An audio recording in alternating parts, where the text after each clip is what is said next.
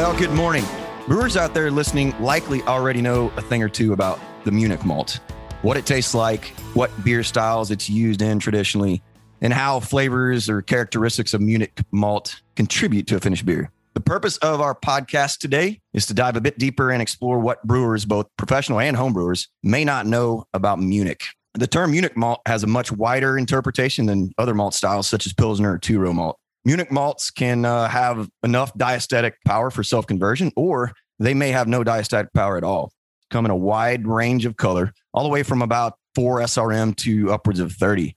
It's easy to see how confusing it can be to find the right Munich malt for your beer.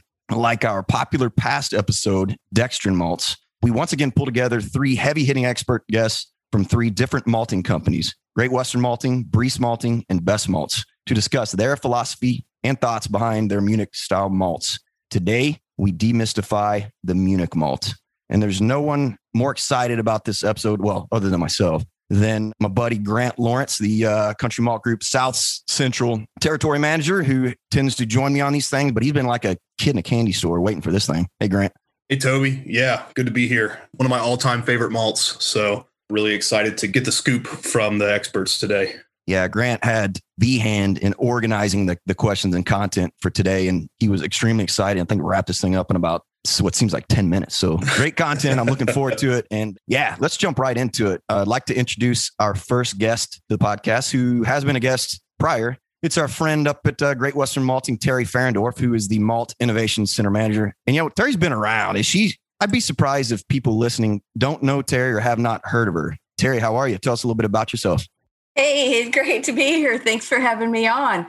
I went pro in 1988, if that tells you something. So, been around a long time for sure. Before I joined Great Western, I had been a brewmaster for 19 years, most of it at Steelhead Brewing in Eugene, Oregon. And in between that gig at Steelhead and my post here at Great Western, I went on the road on a semi famous road trip because I started Pink Boots Society during that time. Nice. And Teri, so what do you do now? You've got a pretty cool gig at uh, at Great Western, and actually have a hand in developing and really coming out with new malts and specialty products, right? Oh, absolutely. If you can't be a brewmaster, uh, the next best thing is definitely being the Malt Innovation Center manager at Great Western Malting Company for sure. I love it here we do some pretty important things i feel. When new crop is coming in we do test batches. We we test malt it so that the plant knows what to expect because barley can be grown in dry land waiting for farm uh, waiting for rain. Barley can be grown in an irrigated field. It could be grown at altitude. It could be grown at sea level. Basically every farmer's field is a different microclimate. So the maltster has a pretty tough job. They're taking these divergent, really different raw materials, barley, and trying to put out a super consistent malt so that the brewers have a super consistent material that they can use to develop their recipes and they want to have something that they can rely on that tastes and acts and reacts in the brewery the exact same way every time. So that's the maltster's job and we help with that because we do a lot of the testing on all the new different varieties that are coming in before the large volumes of those particular barleys end up in the plant. We also develop brand new malt, specialty malts. And when there are new varieties of barley that are being tested by AMBA, the American Malting Barley Association, we are part of that testing to see if these barleys make malting grade and if they become a preferred variety of barley for farmers to grow under AMBA. So we also test those, test malting those, and then we have a small brewery, so we test brewing them too. But of course, the very most fun thing that we do is develop new specialty malt styles because that is where the real creativity for me comes in that reminds me of developing new recipes for beer from back when I was a brewer. Yeah, we talk about Grant being a kid in a candy store. Teri, I've seen your faces light up in, in that cool setup you guys have up there at, uh, at Great Western. It's it, miniature, high tech malting system and, and brewery there. It's pretty cool. Pretty cool.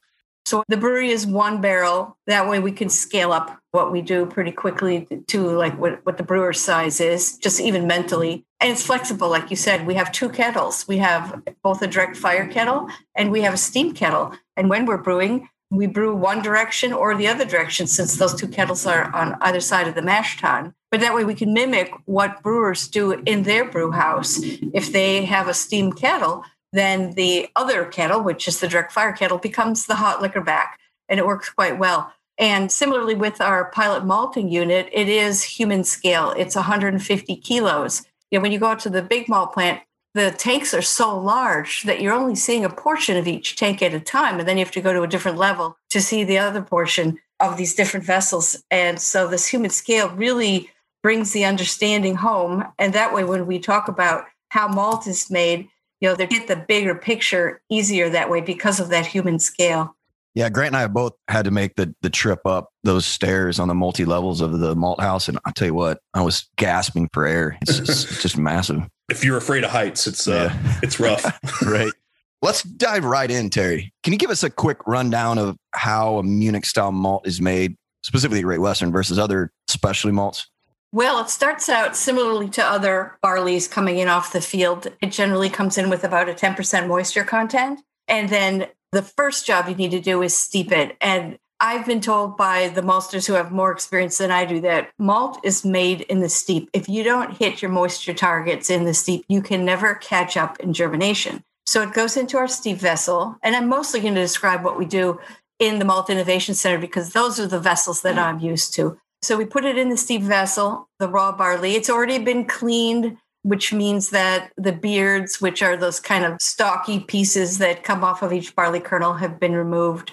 And if there's any little rocks or stones coming in off the field, those get removed and any stalks. So the barley's already been cleaned at this point. We put it into the steep vessel, add the water. Now we have a very tricked out pilot malting unit. So we have air for rousing. And when the barley is underwater, we rouse with air periodically on a very systematic schedule. So it might be 10 minutes on and 10 minutes off. And the reason why we're doing that is because kernels or seeds breathe oxygen just like we do. And some people will say, but wait, I thought that that plants take in CO2 and give us oxygen. And that is true once they're green and you have photosynthesis going on. But until that time, they breathe air just like we do. So uh, we don't want to drown the little barley kernels. So we will put it under steep for 10 hours, let's say, as an example, and then we'll rouse. And then we will actually drain the tank and just let it rest. And some of the byproducts of steep include heat and carbon dioxide because they're breathing in oxygen like we are. And so during this time that they are resting, we have a fan going. So we are drawing cool, fresh air from outside of the vessel through the tank. And that's to oxygenate it and to keep it, it cool, this bed of, of wet barley. So it goes under steep two to three times. And during that time, we're trying to reach a moisture level of about 42% at minimum, but 42, 43, 44%. And that takes about two days. At the end of that point, we can move that malting barley, and it's called malt at this time because it's in process and we'll move it to the germination vessel.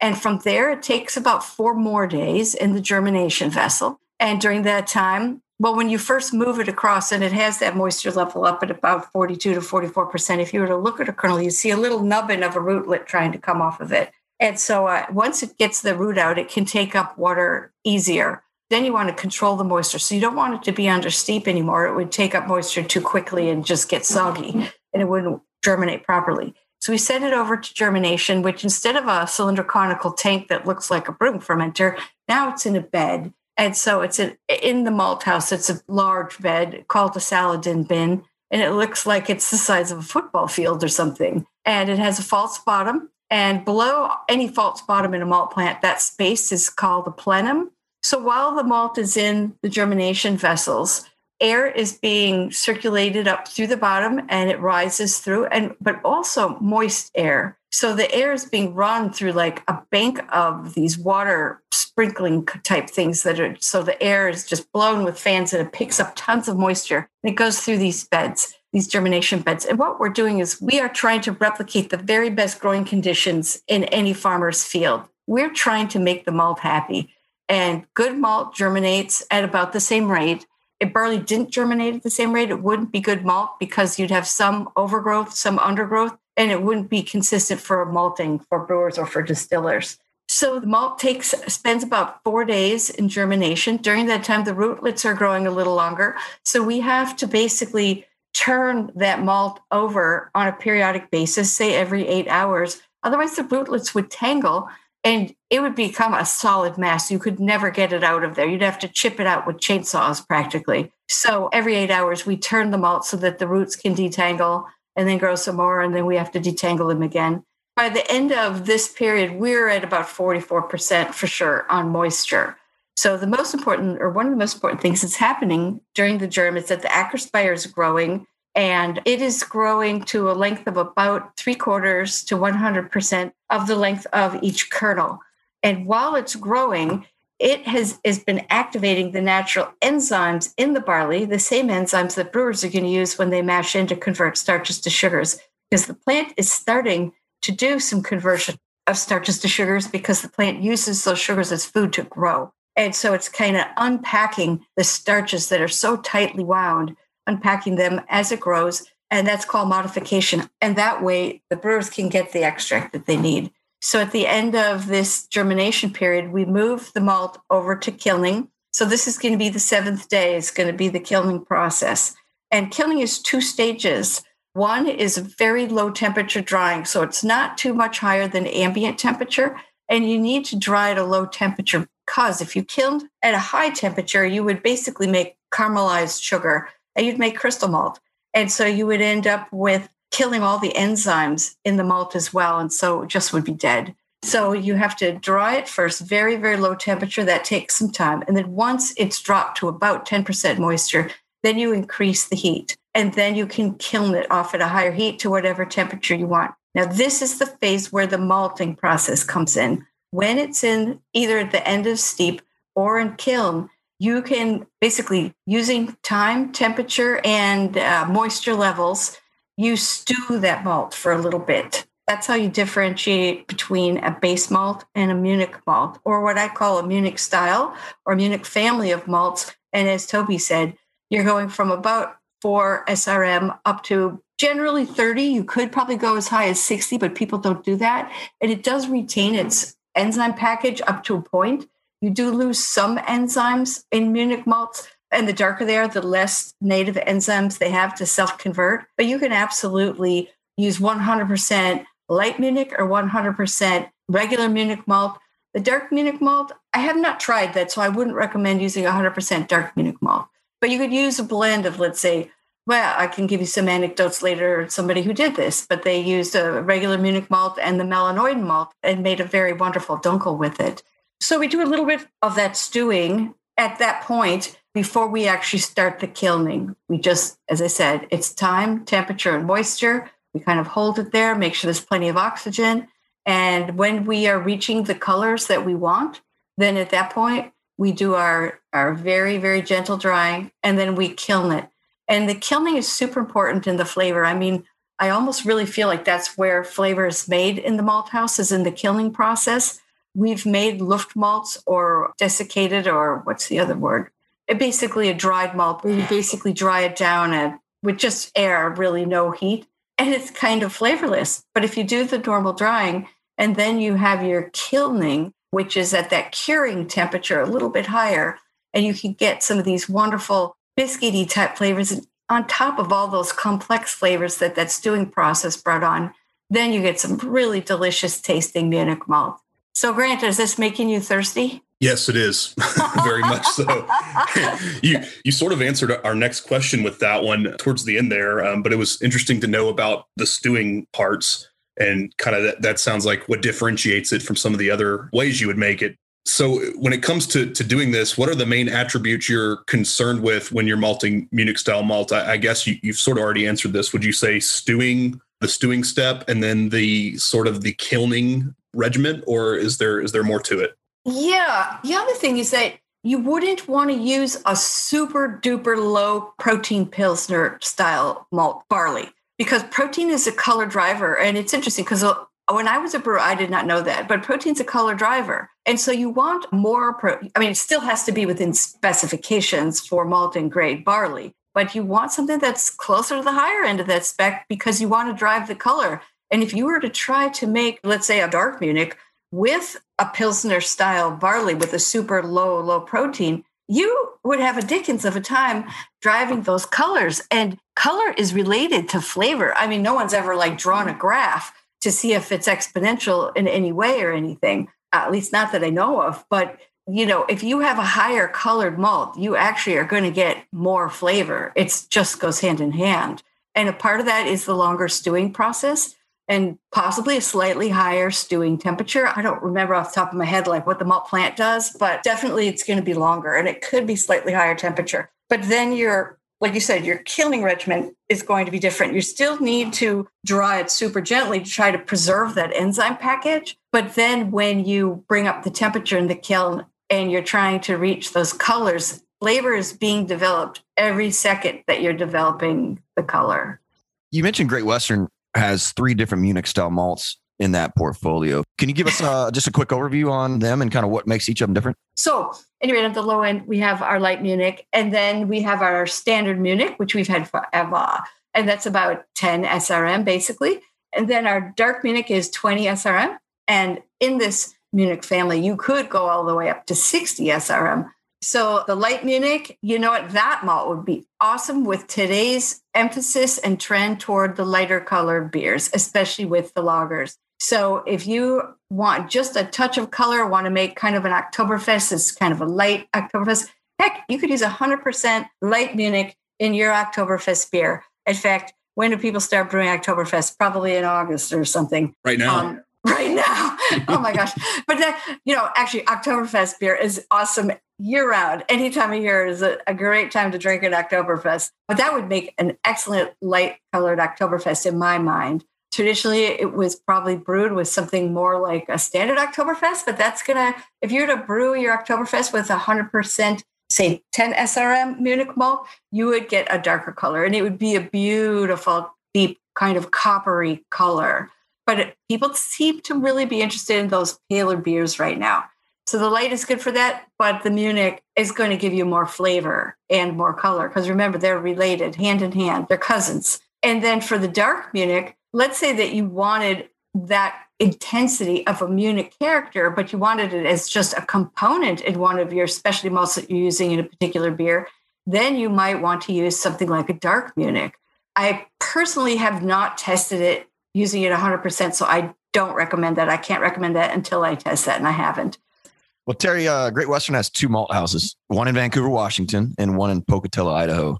Two obviously s- separate areas, different elevations, a lot of different factors going on. Which malt house, if you can share, produces Great Western's Munich? And why is that particular malt house better suited to making this style of malt? The Great Western Malt House has been in the same location in the port of Vancouver for 87 years at this point. It was started right after, in fact, we're kind of renegades. Prohibition had not yet been repealed, but some local business people who were basically the siblings of the local brewing companies that had been shut down colluded and said, let's build a malt plant. There was none in the West, which is why they made the name Great Western Malting Company but they were like, but after 13 years of prohibition, we don't know if people even like beer anymore. Maybe nobody wanna to want to drink it. So they had, before prohibition ended, they had to go and contract with farmers and say, will you please grow some barley? We'll give you some money, even though we don't have a business. And so they had to contract with barley like a year in advance, hoping that prohibition was going to be repealed. It was really a fascinating story. And so they were officially founded just five months after prohibition was repealed because you know they, they had to form that company in time for the for the crop harvest. and so it is an older malt plant. But what's beautiful about that is that we have multiple malt houses that were built at different times in history, and they are unique to their time period. And so that means they're unique for different styles of beer. And that's in Vancouver. And I'll come back to that in a second. Now, Pocatello Malt House is much, much newer. Uh, oh, one was built in, I think, the 80s. I, I can't remember right now. And the other one just was built like a year or two ago. And they are very, very, very modern malt houses. The beauty of having these multiple types of beds at the Vancouver plant is that you could say, well, this type of malt is best made in that bed, and this other type of malt is best made in a different type of bed. So we can pick and choose whatever is best for the actual malt. And that allows us to have a crazy diversity of different specialty malts we can basically invent based on our equipment. And so that's just so fun So um, one of our beds, you could call it, it actually has five beds. It's called the Flexi House, one of our malt houses. We have four malt houses, if you include the Malt Innovation Center, three if you don't include the Malt Innovation Center. One of them is called the Flexi House, and it has five beds in it. And it's a really unique house because it's called a Flexi House because it's flexible. It does both the germination and the kilning right in the same bed. And that is ideally suited because you can stew to your heart's content on these Munich malts and hit exactly the targets that you're looking for. And then you can turn the warm moist air that's going through, take off the moisture, and start slowly drying it and getting ready, you know, kind of even extend that process a little bit into the drying phase and then just do it like you need to do it, which is the low temperature drying and then bring up the temperature and kiln it to the final color that you want, final color and flavor. Makes sense. Two different malt houses, and then you get the best of both worlds. Oh, for sure. The Munich really shines there out at Vancouver with just the the geographical location and the air moisture and that sort of thing as well. Very cool. It's funny, like brewers all a lot of them obsess about like low protein, high extract, but for something like a Munich malt, it's not always desirable to have that setup. You actually want that protein for the color development and the flavor. So well, I can tell you what we've seen, and, and as we all know, everybody on the call here, we, have seen challenges with uh, logistics and freight and ocean and all that stuff. And unfortunately, what used to be 120 days to get a container of malt from Europe is taking like 190 plus. So, and then plus with kind of the, the light switch of uh, breweries coming back online as fingers crossed, COVID is is dwindling away. It's tough to continue a very uh, consistent supply of imported malts and this this light Munich malt that Teri and Grant were mentioning has, has been a really good go-to domestic option for a lot of our brewer customers that that need some more consistent supply. So that product has definitely been a success, Teri, and, and uh, thanks thanks to, to you and the team. The last question we always ask our guests, and I, I feel like you've been asked this before when you were on the show uh, last year. What beer or other related beverage, whiskey or even or even non-alcoholic, what are you enjoying lately and why? I've been enjoying the beer from Portland's smallest breweries you know, there's a lot of really small guys who, guys and gals, whatever, breweries that during the pandemic really were were forcing to pivot to package because they can't they couldn't run their little tap houses anymore. And so we have two fridges now, and a full size fridge is full of all the tiny brewery beers. So that's what we've been doing. It's just like we got to support the smallest people because the smallest breweries we have felt because they're the closest to the edge of not being able to get through this pandemic and we need to all band together. And i figure the more well-known brands of beer that other people might be aware of them or they may have a favorite. So we've been taste really getting into like all sorts of new beers that we've never had before because some of these breweries were tap rooms and we don't necessarily get out that much and everybody was drinking at home. So basically every tiny brewery that delivered, we bought from them. And every brewery that doesn't deliver, we tried to pick up. And there's a lot of breweries in this town. So we would just try to get a mixed case from each of them. So, you know, I don't think I've hardly had the same beer twice. I can't really say uh, that we've had just such a variety. And you get so, a lot of good ones to choose from oh there in Portland. Gosh, yeah. So much fun. It's like, well, what do we want tonight? A Baltic Porter or, you know, or triple hop Saison or oh, whatever. wow. You really mix it up then. Okay. so Portland, there's anything is possible with beer in Portland. I mean, there's so many beers in Portland. We we have not been able to collect one of every single one, but we've tried to just do mixed cases of all this stuff all the time. And the pandemic is mostly being over now. We can go to the grocery store again and things like that instead of getting groceries delivered. But we're almost kind of hooked now on having an entire fridge filled with tiny breweries beers that are all local. That's what we've been into. Very, very good. Well, hey, Teri, thanks so much for joining us. Uh, you've been a wealth of knowledge, and uh, we always enjoy having you on the show. Thanks for uh, giving the listeners a little bit of background about you know Great Western, what you do, and particularly the, the Munich style. So thanks so much. I appreciate your time. You're quite welcome. That was awesome info from uh, Teri Fahrendorf. Now, on to our next special guest today. It is Betsy Roberts, the malting quality manager over at our friends at Briess Malting. And Betsy, we have not had the opportunity to meet, but you sent your bio over and it's pretty impressive. Tell us a little bit about yourself. So, my background by degree uh, is in food science and biochemistry. And I actually started my malting career in both kind of lab quality roles as well as some production experience with Anheuser-Busch's malting division. And kind of around that same time frame, I was fortunate enough to be able to work at the USDA Cereal Crops Research Unit down in Madison. Who anybody that's in the malt industry is very familiar with the work that they do, especially with AMBA and new variety development. So kind of in that mix i did have a little bit of time that i spent in a quality role with within the food industry. I actually made jams and jellies for for a few years but then came to Briess in 2009 to kind of continue my my malting career and join the technical team and since i've been with Briess for the past 12 years i've certainly been able to expand my you know range of knowledge and experience in a lot of different areas of specialty malt production including you know learning about raw material selection and evaluation as well as different technologies that we have available to us and that we've had for a long time in the production of small batch specialty malts as well as our, our roasting and packaging division so kind of a, a range of things that i've been able to experience and like you said my current position is as the quality manager for our malting group well, it's awesome to have you on the show so thanks for coming on Teri did a fabulous job, you know, giving us a rundown of kind of the, the Munich style malt versus other specialties from bringing the barley into the malt house. But anything else or anything specific that y'all do at, on the Briess side specific to uh, production of Munich versus uh, other specialty malts? Yeah, Teri did give a, a really nice rundown so Munich type malts in general can be thought of as kind of a group that have also been referred to as high dried malts, which is kind of a category where we're looking at heat treatments that are applied to those malts that give them lower levels of active enzymes. And when we make them, we're more focusing on making sure we get the color target as well as the, the complex flavor development that happens during that kilning process, you know, accessing all those Maillard pathways that are create all the colors and flavors that we love in our Munich malts.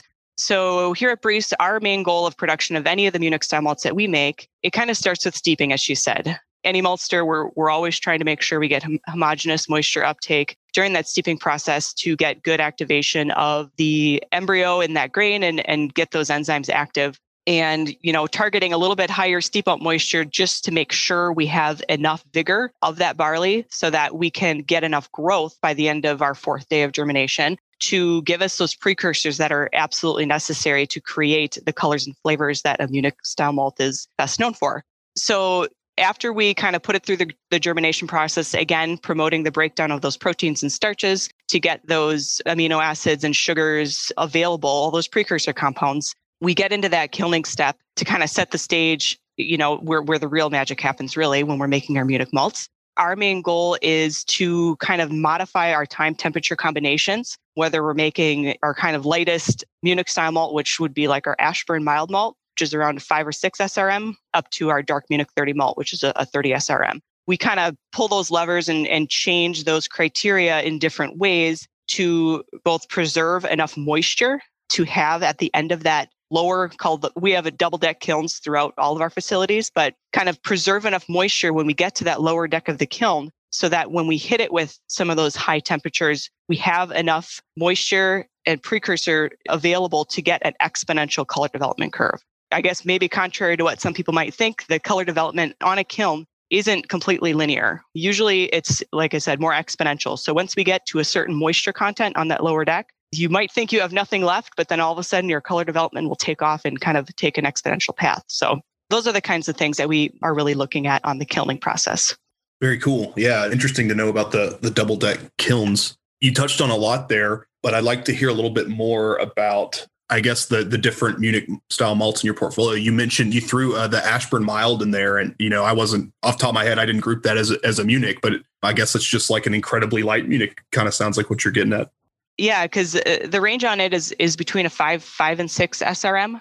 So I guess looking at kind of the other malt styles that are out there from other maltsters, it seems like it could kind of fit in that category. But again, on the very the, the lighter end of the the spectrum. But it, it's got kind of the mildest flavor profile of the Munich malts. A lot of light cracker and biscuit notes um, with some honey notes as well. And I know that product was actually developed based on the desire of one of our big customers to have something similarly, I think to what Teri had said, kind of in that in between range of a between a, a pale style malt or a, a darker pale styled malt and a, a regular traditional Munich malt, if you would call it.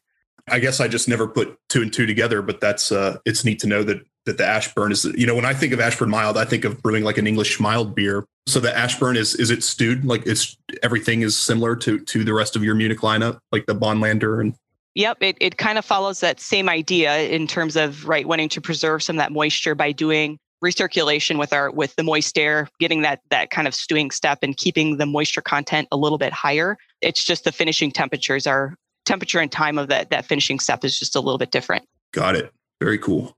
So I guess kind of the next product in that lineup for Briess would be the uh, Bonlander Munich Malt 10, and that's a, a 10 SRM. I guess what you would most people would probably consider a more traditional Munich malt style, high dry style malt. It does have enough remaining enzyme p- potential to be able to self convert with the prop- proper mash profile. And it's got a lot of really nice round cracker notes, baked honey, graham cracker, raw sugar. So that's one of my favorite malts is just our, our regular standard Munich style malt. And that's the Bonlander. Yep. Yep. Cool. The Bonlander malt. And then I guess just kind of moving on up in the in the uh, SRM range, our next darkest product beyond that is our aromatic Munich Malt 20, which is a 20 SRM. That's just kind of a more intense Munich style malt. You know, just again, it's that time temperature combination, just going that extra time further to develop that that color at the end. It's just again a more intense, um, darker bread crust, toast flavors, but enzyme levels would be a little bit lower on that product just because of that additional heat application. So probably need some type of base malt to convert. Probably would not be able to self convert, but just would give that all that that malt or that uh, more intense flavor. Wanted to jump in there since you're on the aromatic Munich already. So that that name um, aromatic. I, over the years of, of doing this at Country Malta, I've seen a, f- a few brewers kind of confused and and wonder like, is it actually a Munich? Is it not? But it sounds like you're dispelling that here in one swoop. So it, it is very much a Munich. Absolutely. Why did Briess choose the, the name aromatic to go onto it? A little history on that is originally when Briess started making specialty malts within the US, they wanted to kind of meet the need of, you know, a wide range of brewers. So they actually started primarily with six row barley, domestic six row barley grown in the US, and they produced all their specialty malts using that six row barley because of its availability. And then kind of as as time went on into the 80s and the 90s, you know, the notion started to come up that brewers are maybe seeking out two row made specialty malts, maybe to be more in line with what European maltsters were doing, maybe because potential for extract differences or more consistency within the two row barley supply chain whatever that reason was exactly. But there was definitely you know as a company we noticed that there was a customer demand to have two row options too so, in order to kind of differentiate those two product lines, we had our six row product line that was just had the word Munich in it. So, our six row Munich was Munich Malt 10. And then our two row Munich was Bonlander Munich Malt 10. And then the aromatic name, again, was just to be sort of a descriptor of that more intense malt character. And it's really functioned as more of a flavor contributor. So, the aromatic was the two row version of a Munich Malt 20 that's kind of the history of where that name came from. Yeah, that makes sense when you when you spell it out like that. It's I get to, sort of originally it was to be a little bit more in line with like European naming, right? And that's that makes perfect sense. Right. Yep. Betsy, can you tell us a little bit about kind of the malt house design, if you will, and kind of batch size of your Munich production? I know Teri mentioned that you know the flexibility and the uniqueness of uh, their Vancouver plant bodes really well with the Munich style malt. Briess has a, a, a, few locations. Our original location is in Chilton, and that facility has been used since the late 60s, early 70s by Briess to produce, again, those, those American specialty malts. And we were fortunate enough to add on the Manitowoc facility, which allows us the flexibility of batch sizes. We have produced our entire portfolio of Munich type malts at, at any of the malt houses over the years and really the reason we would kind of you know select any specific area would be based on the the scale the size of batch that we really need of something as well as the ability to make sure that we can achieve the consistency that we need of different product types within those kiln systems. So it kind of just go, comes down to maybe the the ability to control or be able to get those you know that heat application in the way that we want it to be in those different systems. So it kind of is a mixture of all those different things that would contribute to our choice in what size of kiln and which type of kiln we would produce those different malt types. Y'all juggle a lot of different unique products and specialties. I mean, you think Briess, you, you typically think a lot, a wide range of specialty products. So it's, uh, yeah, it seems like putting a puzzle together with all the pieces and figuring out what the best course of action is for each product. So very cool. Right, right always impressed by the amount of uh, special. Like whenever I think of specialty malts, I Briess definitely jumps jumps first to mind. Is just the amount that uh, you guys put out. It's impressive. And we had we had Bob on on a past podcast, and uh, he was telling me that, like you just said a moment ago, that Briess once upon a time would make every specialty in six row and two row. That just that just blows me away. Like the, it was you know, a lot of items. Impressive. yeah, I mean, you yeah. really got to have your ducks in a row to just pull that off consistently. So right, but yeah, we certainly do kind of run the gamut of unique specialty type products and and lots of different unique flavors. One thing that you know has really allowed us to I guess, dial in our process and have a better consistency and repeatability with both the color development and qualifying our flavors for our malts has been Briess's role in the creation and approval of two different ASBC methods, both the rapid color method and the hot steep sensory method.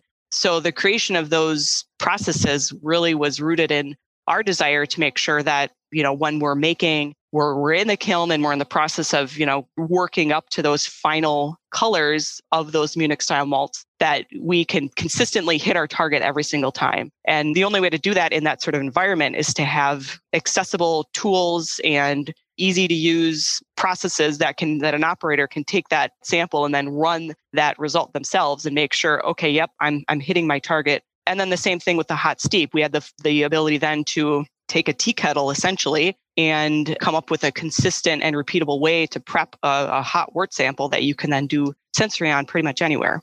Yeah, I mean, it's it sounds like more or less you guys wrote wrote the book basically on on the the standards on some of these new standards. So right, really cool. We ran through these um, pretty quickly, but I think we missed one of your um, Munich malts from earlier. I, I, don't think we hit on your 30L. Can you tell us about that? It's a pretty new one for you guys, relatively new one for you guys. Yeah, we developed that within the last two years, two or three years it's been. And really, uh, the the intention of that product was to create the most intense dark Maillard flavors, pretzel, brown sugar, really get the most intense version of a Munich malt that we could possibly get. And we had kind of targeted that at around that 30 SRM range. So again, obviously, because of its treatment on the kiln, it doesn't have very much uh, enzyme content remaining at the end of its its cycle. So definitely would need to get converted with a uh, base malt. But it was kind of what we called the malt bomb. We wanted we wanted the most most malt flavor we could possibly get in a product, and and that's kind of what it became. So yeah, malt bomb indeed. It's it's funny. The first thing that you mention is pretzel as the flavor because that's what I was going to say that I get out of it. Yeah, that was definitely on our our flavor map. So I I was brewing a Dunkel and I, I went a little heavy with it. Probably this is right when that 30L came out and um, it came out more as a Schwarzbier, but uh, man, it was a crowd pleaser. People really dug it. Good. Yeah, it's it's super complex and interesting and, different beers that I've had too. So Betsy, uh, lastly, what what are you drinking these days? What are you enjoying? You know, with the summer kind of being in full swing now, I've been looking for nice sessionable sours. Found a couple of them that I really like from a couple local places here in Wisconsin and Minnesota. And I'm kind of on the the lower alcohol bandwagon. Everybody's making a light a light version of a beer now and i kind of like trying all iterations of it. What do they call them down here in the south grant? Lawnmower beers or lawnmower yeah, oh, yeah, lawn yeah, lawnmower beers, beers. You just, sure i've yeah. heard that. When i was younger i remember my dad literally mowing the yard with a beer. It was it's crazy. Yeah. I don't blame him. You know it's hot out so it wasn't a, a you know a craft beer by any means but he enjoyed it all good yeah, times have changed, I guess. they sure have. Yeah, he had one of those, you, you know, one of those plastic uh, like baseball hats where you've got the kind of the, the drink holders on each side with the straws attached to it. That's awesome. yeah. Well, hey, Betsy, it's been an absolute pleasure having you on. I appreciate your time coming on with us and uh, make it a fantastic day. And uh, hopefully we can uh, touch base soon and meet in person. So thanks again for your time. Yes. Sounds great. Thanks Thank for coming both. on. It was good having a, a, fellow food scientist on as well. Yeah, I know. Oh, that's right, Grant. There's only a couple that? of us, I think, that crossed over to the yeah. to the dark side. to the dark Maybe side. not, but well, uh, well, hopefully we can have you on again in the future. Sounds great. Thanks so much, Betsy. Thanks. All right. Good info so far. I know it's late over in Germany, so I really appreciate uh, this next guest sticking around. Jessica Görick is uh, the BestMalz technical support and quality assurance manager. Jessica, did I pronounce your last name right? Gurik? You gave your best, so I think it's okay. It's, a really hard name. It's called Görick. Yeah. Like, uh, yeah. It's okay, I fine. got you. I know. I, know. Yeah, I did my best. yeah. Jessica, thanks so much for coming on. I, I've had the pleasure of, uh, or at least you giving some technical presentations or, or uh, you know, education to our sales group in the past. So happy to have you on. Tell the listeners about yourself kind of what you do now with, with BestMalz over in Germany. Yeah, thanks for having me. And I'm part of the BestMalz team since spring 2020. And I'm a beer brewer since uh, 2016. And I worked in both small breweries and huge breweries just to get the feeling of, um, of my industry. And um, I also commissioned and programmed breweries all over the world and also, for example, in California. And um, this knowledge helped me to become a more and more focused brewer on technical innovations and changes in breweries and malt houses. And that's why I became part of the technical support and quality assurance at Best Malt. And every time we have a guest join us from overseas, I'm always impressed with the quality of phone calls these days. I mean, the audio is just unreal. Back when we were younger, half the time when you're talking to somebody from overseas, it sounds like you're talking to them through one of those cans with the strings attached. yeah. yeah, but it's, uh, it's yeah, you, you, sound great. Yeah. But thanks, Jessica, for giving us a little uh, background on yourself. Yeah, for sure. Let's jump into it. You know, our last two guests covered it pretty well, but it's awesome just to hear. I mean, we would be remiss if we didn't have like Germans on to talk about Munich Malt, right? Like this is um, it's important. So, can you tell us uh, some kind of your philosophy and, and what Best BestMalz does for their their Munich malts? I would love to because, like, for all our malts, BestMalz has various recipes uh, for our different products. But these are strictly confidential and part oh, of our fine. heritage I understand. as a traditional family business. But in general, um, I can say that Munich malt is considered a base malt here and is manufactured in a traditional steeping germination kilning process, but with a higher temperature profile and built, built in a to build up a darker color like described by Teri and Betsy, really understandable and accurate. And we also have some special things in our uh, malt houses, like we have two steeping system and a double aerating system. So the result is that we get a really homogeneously hydrated and clean barley as a base for further processing. And while germination, we have two systems. We have a Lausmann system. It's like a moving batch malting with connected kiln. Or we have uh, the Saladin system where screw turners are preventing growing together barley. And I think someone mentioned our roasting system before, right? Yeah, it was me, just briefly. Yeah. Yeah. We have a gentle fluid bed roasting, and that's kind of so the malt is kind of floating on hot air and has no contact to the vessels. And after a lot of testing, we found that the malt is much less astringent after those systems. I will 100% agree. Grant and I, I believe Grant. Yeah, I've chewed on we, we, we've actually, you know, had the stuff that we've been the lucky few that have been able to try that stuff. And uh, it's really, really good. The roasted stuff we should have stateside here. I don't know, by yes. August. Yeah, sneak peek uh, for anyone really, listening. Really good stuff. Yeah, the, the, way this this fluid bed roaster works is is pretty cool and uh, definitely uh, it's very homogenous and yeah, very very little astringency with such uh, high color roasted malts. You made some um, some key uh, differentiations there versus versus kind of our American counterparts. So the malting system, you have the the Lausmann Street, and then on top of that, there was one other thing, but it, it eludes me. But for people listening um, out there, can you can you walk us through? I, I, think a lot of American brewers listening, unless they've done the the malting program with the IBD, they probably don't know what a Lausmann Street is. Can you can you walk us through that continuous process? So the Lausmann process is actually pretty easy. So in the Saladin system, you just have a box and you're filling it with um, your crop, and uh, then you're turning it with your screw turners, right? And you are watering it. And then everything goes into the kiln. So in the Lausmann system, you have like small boxes. So you have small batches and they are wandering. So like they are moving on the ground um, forward to the kiln. And the, the first part of the Lausmann system is filled with the fresh from the steeping system coming crop. And then after some days, it's going forward and forward and forward. So you can be pretty fast in reacting to what the, the malt is needing at the moment.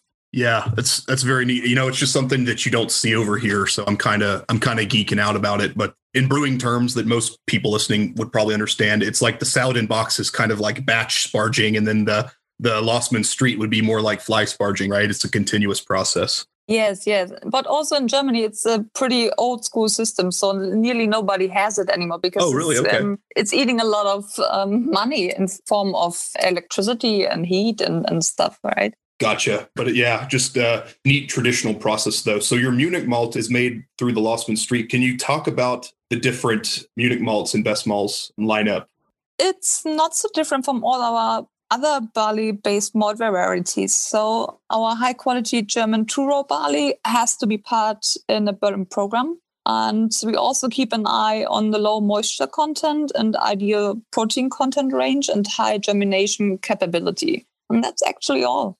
Well, yeah, you know, there's still some nuances there, right? Like you're you're going to have different barley varietals than than we have in the states. So you're talking about the Berlin program, and I know that BestMalz is all spring two row. So yeah, yeah. But another thing that you mentioned that it's kind of old hat to me, but I'll just go ahead and talk about it is it sounds like in Germany that Munich malt is just considered a base malt, and that's just not the case here. Like we we kind of consider it as a specialty malt, but um, okay. getting the diastatic power for your mash out of a really heavy um, addition of like a like what we would call a light Munich is not unusual in Germany. Is that correct?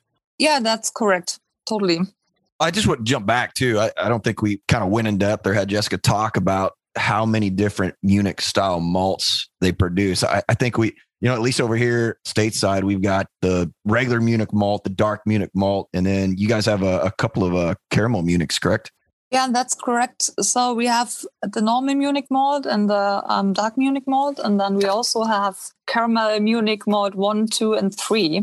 They have all different colors and different tastes, of course. And um, I really love them when it comes to bock beers, for example. And um, some, uh, so the, the best caramel Munich three, for example, tastes like roasted almonds and uh, dark bread and and the caramel Munich one tastes more like almonds and dates. And I really love the variety of that because everything is natural, right? And and I really love that about our malt because um, no additives are in it and and you have so much what you can do with just one thing and a little bit temperature and hydration and stuff. So it's not much, but in the end it gives the beer everything it needs, right? For sure, yeah. I see what you're saying. Like in terms of when you're calling it naturally, just the range of flavors that a malt can give you Yeah. is it's pretty impressive. Like yeah, totally. the fruity flavors, like you were saying, of like I think you mentioned fig, but then like the nutty flavors too, of like roasted almonds is that's just what keeps me coming back for more. Yeah, yeah, it really thrills me uh, that it's a complete natural process, and at least in Germany. But you can do this color spectrum of all our caramel um, Munich malts and also the Munich malt, right? For sure. Well, can you walk us through the, the German or continental European philosophy, so to speak, of using Munich malton beers? I know, you know, we mentioned that Munich is considered a base over there, but for example, many American craft brewers use Munich malts in just about any style, pale ales, IPAs, et cetera. It just doesn't matter. American brewers don't really follow any rules for the use of Munich malts. It's different in Germany, I'm assuming. And, and how do you typically see German or European brewers using the Munich malt? So this is an, interesting topic because in Germany we still have a lot of brew pubs, bars, and restaurants that only have two beers on tap. In North America, I've seen like twenty or more beers on tap. At least. and Yeah. um, so German beer drinkers like to stick to their local habits and when drinking beer out of their homes. And therefore, the market is not requesting as much variety in any given outlet. Typically, in a German pub in Bavaria, for instance, will have an helles and a dunkles. Both beers are brewed with either 100% Pilsner malt or 100% Munich malt. And oftentimes, these standard beers are completed by a third special brew for a certain season, like Bock beer or Märzen or Oktoberfest beer.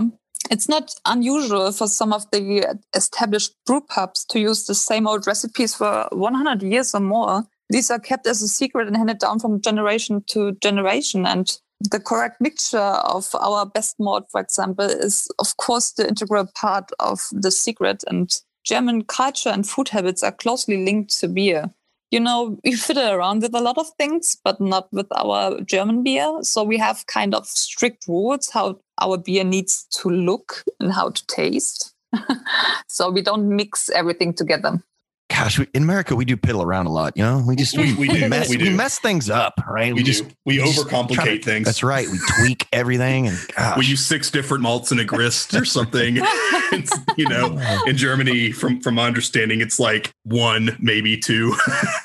yeah, that's true. But I really love that you guys in the US are more experimental when it comes to beer. Like we have our strict rules, and we can't get out of those corsets because then we lose our customers because they are, don't understand what we are doing then when we try to mix something and, and invent something new. Um, this is pretty cool at your country.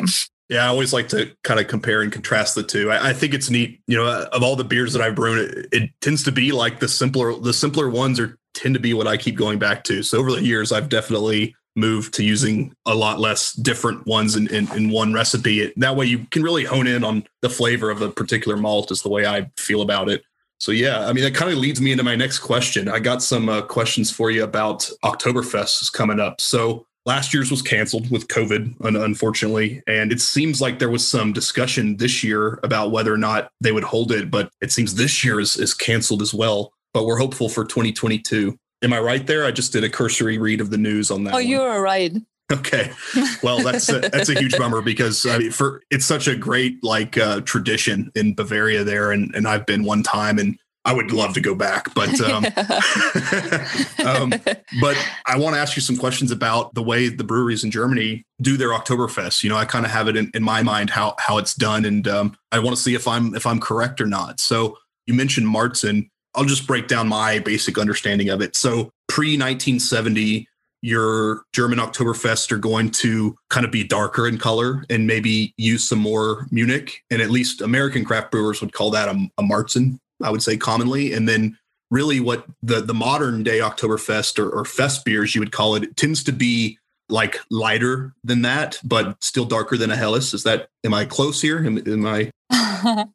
it's hard to say because most of the recipes from breweries are tightly held secret. And uh, Munich breweries, for example, um, the Augustiner and all those other breweries that are part of the Oktoberfest beer, have a pretty aggressive lawyers watching out globally for abuse sure, in the name sure. of Oktoberfest. And I'm not aware that any Munich brewery would ever disclose details of their brew making naturally we must be part of their gameplay because um, when they order the ingredients from us we have to protect their trade secrets and not only in munich but also in other places around the world so we can just guess but I'm not allowed to say anything about that. I'm so sorry. That's fine. It's okay. You don't have to, to name drop the, the breweries yeah. or anything. But yeah, can you shed some light on the? Yeah. So what I can say is that in our last best brew challenge. We asked more than 200 participants to brew a fest beer style beer. And for, for, the competition, we asked more than, uh, we asked those brewers to use Best Caramel Munich 2. And by the way, the winner was a small local brew pub called Rheinhessenbräu, who made an extraordinary beer, which really impressed our beer sommelier jury. And therefore, it's proven that Caramel Munich 2 can make some hell of a great fest beer. Okay. So I, am guessing they use something heavy like the Heidelberg or a pill, like a Pilsner style malt, and then just a little bit of the or, or some smaller proportion of caramel Munich too, is what it sounds like. Mm-hmm. Uh-huh. Okay. I'm, so sorry. That's fair. leave, leave her alone, Grant. Wow. Sorry. I'm always trying to get to the get to the bottom of it, right? Like I just you know, I, I, read the brewing literature here, but uh, yeah, I guess I'm just on a quest for truth. Yeah, so I, I feel your excitement, and I, am really, really sorry. it's fine. It's okay. You're poking the bear. yeah. So brewing literature talks about dark Munich, Munich 2 for use in alt beer box doppelbock. It sounds like you've already kind of answered that with a yes. But um, is that generally speaking, is that where you would you would say you see the most your dark Munich? So what Americans here would just call our standard Munich 10 you tend to see that in Germany. You tend to see that in styles like alt beer box, doppelbock, and less so in like fest beer. Yeah, that's uh, totally um, true. And we don't see it so often, like more in um, season beers, like um, Winterbock or something, like when it's getting cold and everybody is excited for the season to drink Winterbock then. And therefore, they are using those malts, but it's not that common here. Gotcha. So one thing that we're seeing here, at least uh, among American craft brewers, is somewhat of a decline in using like drum turned crystal malts, which is probably plays to, to your favor since you guys have a, a different system. Is there anything you'd like to add to that discussion? Why would you think that I know we're going out on a limb here. Why would you think that American brewers or craft brewers in general are turning more to like high dry, as we call them, options versus drum turned crystals lately? So crystal malts have a long and impressive tradition in the UK, right? So sure. Undergoes the complete biochemical transformation from starch to sugar because it is made of green malt that is held wet. And then it is loaded into a roasting drum and fired relatively high temperatures and the goal is to replace the endosperm with the sweet, clear liquid. And uh, you must take care not to add too much crystal malt to the grain bill because that could cause astringent notes. But of course, too much caramel malt may certainly be overwhelming in thickness and full bodiness when overused in the grist. So using high dry options can give a more balanced and lighter initial taste and have maybe a higher enzyme capacity. I'm not sure about that, yeah, sounds like the uh, the opinions are, are pretty in line there. It just it gives you a, like a lighter taste and le- mm-hmm. less of a less of a sweetness, and that for whatever reason that just kind of seems how yeah. a lot of craft brewers are going. You know, I, I think my best guess at it is at least here here in the U.S. you you have these wild adjunct beers that are using fruit purees and all these different sweet associated flavors, and I think that the beer sales are moving more towards these uh, drier, more I guess just traditional beer flavors and less of a of a kind of a candy sweetness. That's that's my take on it. Mm, sounds fair, yeah. Yeah, you know, and then Teri, Teri brought up a great point too. It probably these high dry malts like Munich just they seem to play better with hops, especially like long term mm-hmm. in the mm-hmm. package. So I was wondering if you guys see any of that there, but it's hard to say because crystal malts, just in general, drum turn crystals are, are they're not big in Germany. Is that yeah? Is that we nearly never see them here somewhere, so I don't know any brewery that is using crystal malts. Gotcha. As we talked about a little bit, Jessica, and mentioned, and we all know right now there's shipping delays worldwide for a variety of reasons, but import export is putting a strain on German and European malt supply overall into the US. I will say that our vendor partners, BestMalz, has done a really, really good job of, of combating that, along with our procurement team at Country Malt Group. But we we do hear of our competitors bringing in imported malt have really, really struggled. So much so that they've you know said, "Hey, we can't supply anyone malt for the next two, three, four months." So BestMalz has probably seen an uptick in production in the last couple of months just based on the amount of malt you export, not only the US, but several different countries. Well, several, a lot of different countries. How has BestMalz combated the challenges logistically and production for that matter? It's kind of like, like I said, a, a light switch turning on. And secondly, do you think there's a light at the end of the tunnel? Are we going to continue to have some challenges going forward? Yes, I think there's a light on a tunnel. The world is pretty imbalanced right now. So, some of the most important cargo hubs in the world are still badly affected by COVID 19. And we have great local partners who act highly professional in their local markets. And the team in Germany and North America, as you said, are in close contact and we know each other pretty well and have respect for each other's contribution. And that certainly helps with those difficult times, right? When everybody gives their best and eventually container shortage will be managed. And on the other hand, climate change and other mega trends will affect all businesses sooner or later. So we must all and will constantly adapt to those changes and restructure our processes. But if you want to brew a great beer with BestMalz, of course you get it. So we, we will make sure you get best malts in the US. great response. I read an article, Grant, you may have seen this, but just the overall challenges of the market, and, and I could be wrong here, but the article stated that there was only two manufacturers of the actual shipping containers, new shipping containers, and they were both out of China. That being said, with the shortage of containers, you think about a container is not one way, right? It's fluid throughout the entire world, right? And there's only so, mon- so many of them floating around right now. And if there's more and more need for containers in the limited manufacturing companies that produce these things, it puts a real strain on it. And then not only Almost that, like a currency, really. That's right. Supply and demand.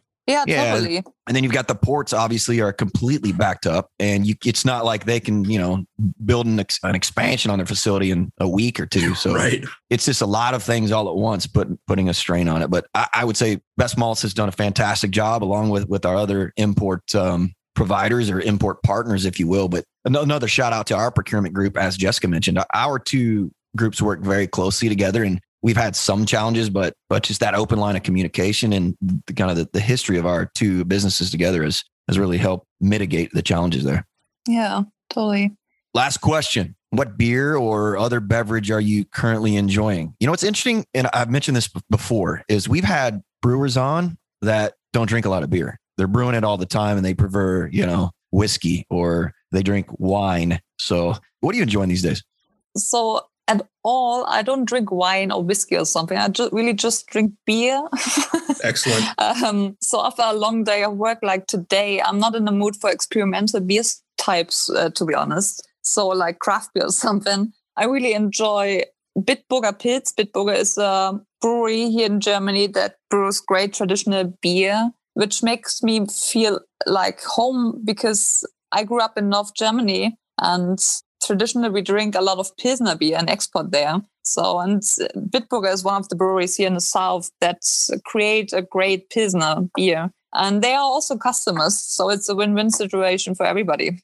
It's interesting. You mentioned Bitburger. It's like one of my favorite imports. You know, you can get Really? here, here. Yeah, here in the U.S., you can get it. I can get it at my grocery store in a four pack of what we call tall boys, but uh, 16 ounce cans. Okay. And uh, I love it. Correct me if I'm wrong here, but doesn't Bitburger they have their own kind of hot, like their own hops that are kind of secretive? They use their own hops. I have heard about it, but I'm not sure about that. ah, But it- it wouldn't be surprising because they have they're the best brewmasters and um, they have a huge laboratory and um, they are pretty far advanced in every single step in a brewery. So I'm a huge fan, as you can tell. You may not have heard about this. I don't know if it if it traveled back that way, but Sierra Nevada is like kind of one of our legendary, Mhm. um, very large craft brewers here in the states. They for the past number of years, and this I'll get over. This relates to Munich Malt, right? They do an Oktoberfest collaboration with a German brewery. okay. Yeah, they change it up every year. And I believe last year's they did a collaboration with Bitburger and it was killer. I was Oh, such a good beer. Yeah. Oh, you know what? I'm thinking it's their yeast. Bitburger has their own house yeast. That's what it is, not hops. It's their yeast. So yeast is pretty normal in German breweries that they propagating their own yeast. Yeah, I guess they've just had a you know a classic German lager strain in house so long that it's over the generations. It's kind of became Bitburger's own strain, which is really cool.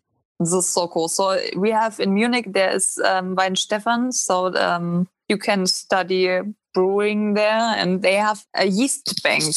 And I would love to go there and just look around all those yeast types that they have and that they are collecting and um, saving for the future, which is crazy. Yeah, uh, some of the some of the craft breweries here have even got them sent from that yeast bank all the way Mhm. over here for certain ones. And uh, you know, I'm here in Central Texas, and there's a pretty strong German brewing tradition here in Central Texas. So it's pretty neat how it all how everything travels. Mm, Sure cool. does. Sure does. Well, Jessica, thanks so much for joining us. I, I know again, it, it's late your time. I think it's what seven forty-five uh, Yes. for for Oh, Grant. and I. So yeah, go, go go get yourself a Bitburger, and I really appreciate your patience and and jumping on. You've been a wealth of knowledge. Thanks for having me, guys. Yeah, and thanks again to uh, Teri Fahrendorf, Malt Innovation Center Manager with Great Western Malt. Jessica, thank you again, and Betsy Roberts from uh, Briess, the malting quality manager, talking about Munich. It's been a just an awesome episode, wealth of information. And for those listening out there, hit subscribe on whatever portal you use for the podcast. We'd love to have you back uh, very soon. We've got some uh, interesting shows coming up. And Grant, thanks, buddy, as always. And uh, we'll we'll chat with you here very soon. All right, have a good one. Thanks, everyone.